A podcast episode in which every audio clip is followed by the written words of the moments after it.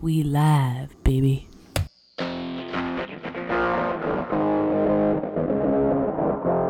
Punk goes pop culture.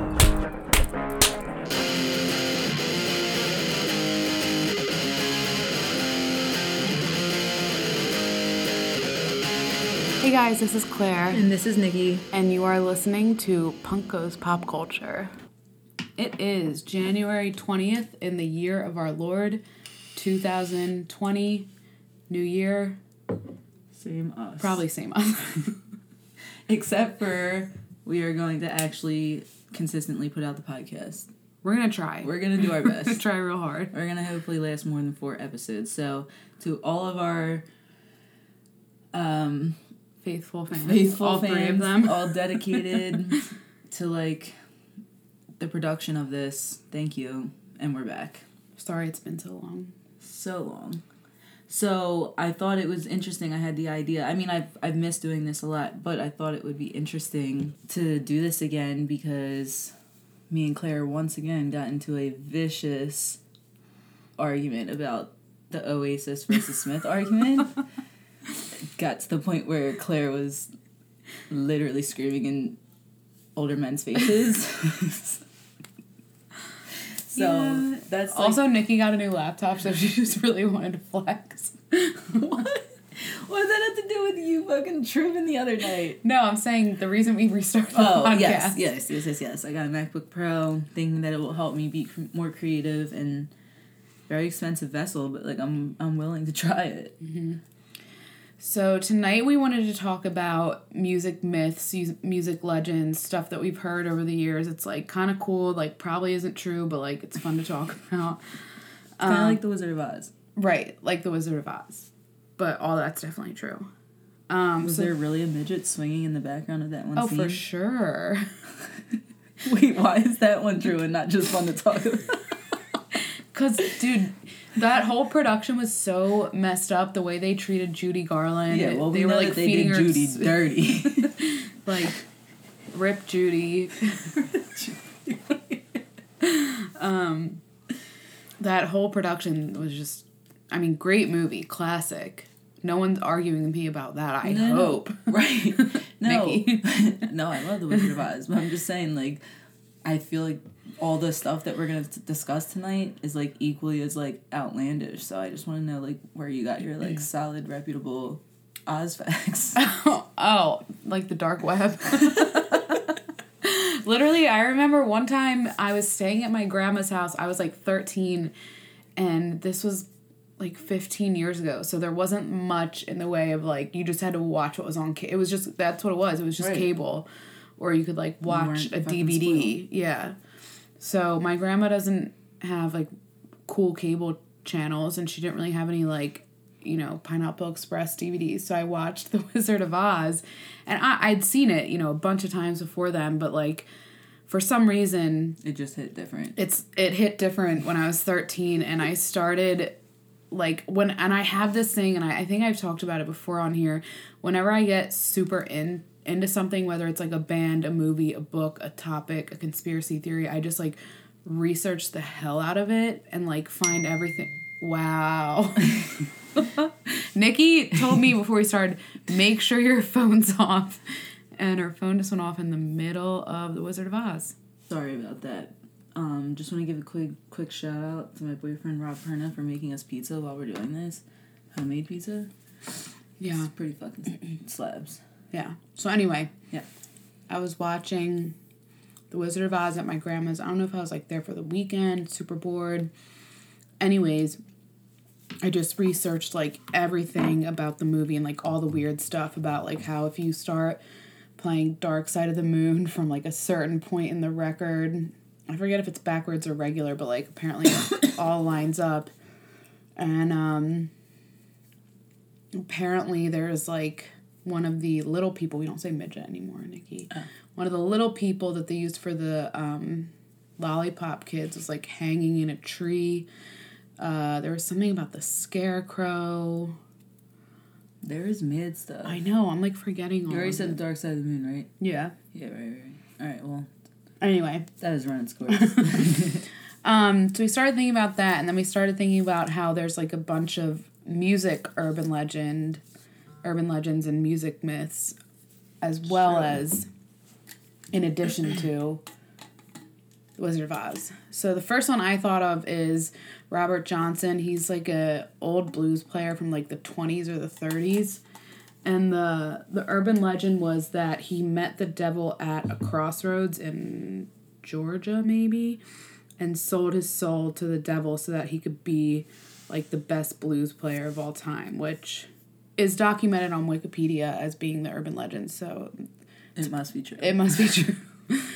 but we were talking to Nikki's boyfriend about this, who knows a lot about music, and he was saying the plausible explanation is like back in that day, you just literally had to go to like a different city every night to like just start playing. So he was like, he's probably at home, started playing. He was like, okay, went away for a year and came back and was really good. And everyone was like, whoa, you clearly sold your soul to the devil to get that good in a year which is interesting and which brings us to the question of would you sell your soul to the devil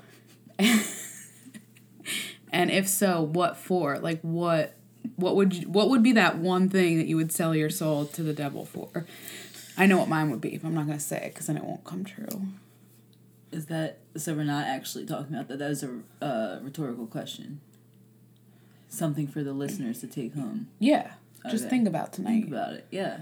Well, I immediately thought of when talking about selling souls, and this is one of my favorite topics to talk about on any and platform, i get so sick of it in any setting. Um, it's Lady Gaga selling her soul. She, er, like, also to the devil or to someone but else she doc like she went on record to say she was at this club as a backup singer in some like super hot but like not even like super hot like in a way that you would think he was just like perfect hot like all like suited up came, like approached her while she was smoking a cigarette and was like I'll make a deal with you. And she fucking sold herself for fame. She blew the motherfucker up. And research MK Ultra. Okay but explain to people who that is. Fucking no, I'm just saying like I'm not gonna go into all that because like that's a lot, but I'm just saying like she straight up said it now, whether she was trying to be like weird metaphorical, but like if you look up uh conspiracy theories surrounding um the Super Bowl when she the last time she fucking performed, people were tripping. They like took it all the way to like exact chapters in the Bibles of what she was doing. Oh, the, yeah, dude, they went hard. But that's all outlandish stuff. Even though I believe all of it just for shock value. I'm just saying she's a shape shifting lizard in the Illuminati, and uh, that's a myth, but not really. I don't believe it. Nikki won't even let me play Lady Gaga in the car. No, because I don't want so her mad. infiltrating Right, because she's the only one who sold. No, I won't listen to fucking Beyonce either. She sold her soul to the devil too. I thought she was in the Illuminati. She is. but she also sold her soul You to the have devil. to make pacts with the devil to be in the Illuminati. That's like different than Satanism. And I'm not saying like the devil as like this like archetype. yes archetype. That's like the Illuminati and like the practices they do. That's some like dark magic shit. Mm, Okay, on the we're gonna go on to the next one, which is one of my favorite ones uh, about the Rolling Stones song "Gimme Shelter." Um, there's this one part in the song where um, the female vocals she's singing it's just a shot away and her voice cracks a little and you can She's just getting it. yeah, she's getting it. And you can hear Mick Jagger in the background saying, woo, right afterwards. So the urban legend is that um, they were recording this song. It was like super late, like past midnight. And they all of a sudden were like, we need this chick to do the vocals. So they called her up. And obviously, no one's to say no to the Rolling Stones at this time. So she came down. She was super pregnant. Um, did did the track and then had a miscarriage allegedly because the vocals were so strenuous on her body that she literally miscarried like in the next couple days. That's always one of my favorite. Not be obviously not because of the miscarriage, but because of just the intensity and the passion that's in the song and especially in her track of that song. I don't know, it's just cool. Cool to think about. She definitely had a miscarriage, whether or not it's was from That's true. the miscarriage is true. That checks out. Yeah, because that's like a normal thing. But whether it's from singing that part, which isn't even that crazy. Like you can have miscarriages for like stress. No, for sure. But I just didn't know if we found out that she actually had a miscarriage. I mean, I think so. Probably. And just want to say that all these myths that we're talking about are like super loose interpretations of what actually happened. So like I invite you to go like actually research these things. We just kind of make a judgment call and based on whether it entertains us or not. her name was Merry Clayton. Okay. From New Orleans. Ah, that checks out. Devil. What? what the fuck does she have to do with the devil? Most notably singing her in her duet with Mick Jagger on the Rolling Stones song "Gimme Shelter." And there's nothing about death in there, so it's All right. I'm just saying. Hold on, let's look on Wikipedia. The most It's reputable personal life miscarriage. Look like she's Look at looks her in like her she's still glasses. alive. I didn't say she died. It said her baby died. I'm so confused. What do you mean? Do you know what a miscarriage is? Yeah. so why would she be dead? Why would you just know. assume I she's thought dead that was like Keith Richards is propped up on stilts? Wait, here we go. This is from the LA Times, which is actually a good source. For Clayton, the gloom is gone. Merry Clayton's spine chilling vocal on the Rolling Stones' Gimme Shelter is one of the most famed in 60s rock, but the 1969 classic brings back painful memories to Clayton. The physical strain of the intense duet with Mick Jagger resulted in a mi- miscarriage after the session. Um, dude, he was probably fucking like screaming at her to like do it perfect. So, audiences' frequent requests for Gimme Shelter might sting like salt in an old wound. Clayton, who performs at the Gardenia Room on Friday, says she was buoyed by her religious upbringing and combating the loss. That was a dark, dark period for me. But Alright, so it happened. yeah. Okay. Blah blah blah blah blah. Church, new min- new album. So that one's That one's the only one that we know that actually checks out even relatively. yeah because it's a lot more believable than you sold your soul to the devil. It's a lot more rooted in facts. Um but speaking of Gimme Shelter, we may have gone over this on the last podcast, but I don't know that I ever put it out. Regardless, we went to go see the Stones over the summer Yeah. and it was supposed to like pour all day and all night. It didn't. It held off like it. You could tell it was gonna rain at some point for sure. It was like misting here and there, but like it held off the whole time. And then "Gimme Shelter" came on. Dude. So it starts like I'll just never forget. I was like looking out. It's like completely dark out now, and the song's starting to pick up. They're going into the uh the chorus, the first chorus, and like the wind just picks up, and like the mist is like blowing in my face. And then I don't know if it's the same No, John that came out. No, Oh. the girl that sang this was like twenty or Oh, thirty. right, that right. girl's like eighty. All right. Well, the John came out to sing the part that we were just talking about, uh, the painful duet, and as she was like killing it, like she really did, as she was killing it, the rain just started like picking up, and it was like a crazy, like perfect storm for Because she was wearing this like little red number with fringe, and I think like a red leather jacket, and it was just like whipping the fringe back, Dude, and like the- she was like. the wind was just crazy in that moment. But before they had started it, like all night, like it was kind of like misting, on and off drizzling. But this was like the first time it had really like steadily started coming down. And Mick Jagger was like, "Oh, this song fits perfectly." And like the the graphics in the background that they like they have up behind the band is just fucking sick. Like the whole thing was just like perfect. But honestly, whoever that girl was, so good. It was just it was an experience that like gives me chills to think about and you really had to see it to do it any justice, but I will never forget that. Also the whole concert, but like also how people can we just talk about a little concert etiquette on this subject? Okay, if you're at a concert, especially at the Rolling Stones where you know people play a lot pay a lot of money to see and regardless, if you're if, if you're at a place that there's actual seats, first of all, don't be getting up every five minutes. Just don't. Listen, I get it. I have a small bladder. I have to go to the bathroom a lot, whatever. Even I don't have to get up that much. The people in front of us had a group of like, what, 15? It was a lot. It was a lot of people. And, they were like in the middle because it was at the Linc for those Yeah. for those local and for those non-local. The Linc is a stadium.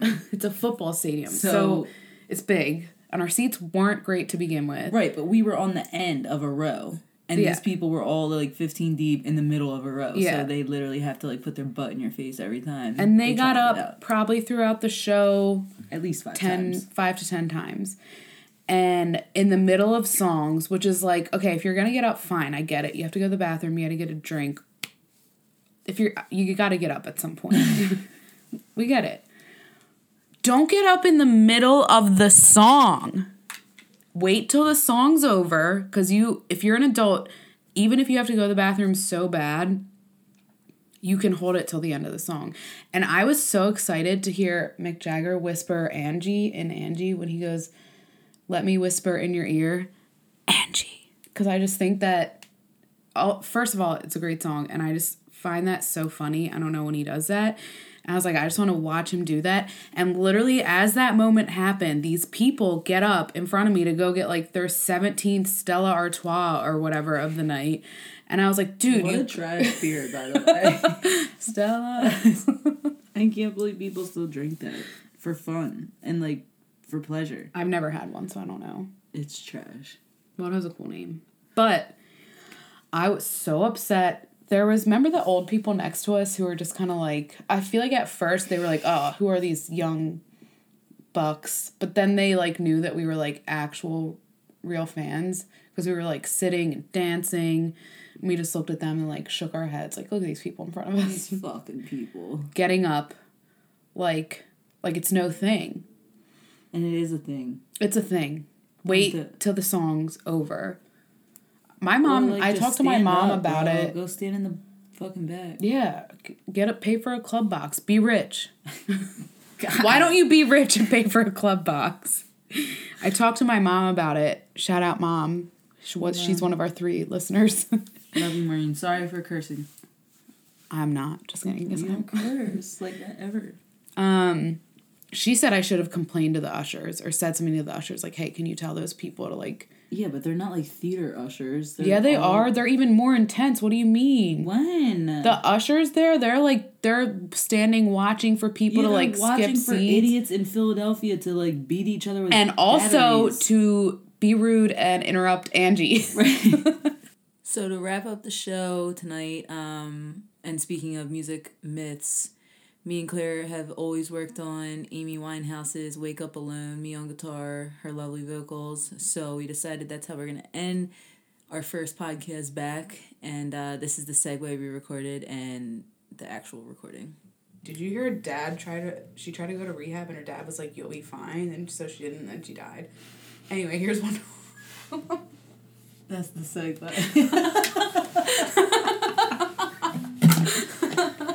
One,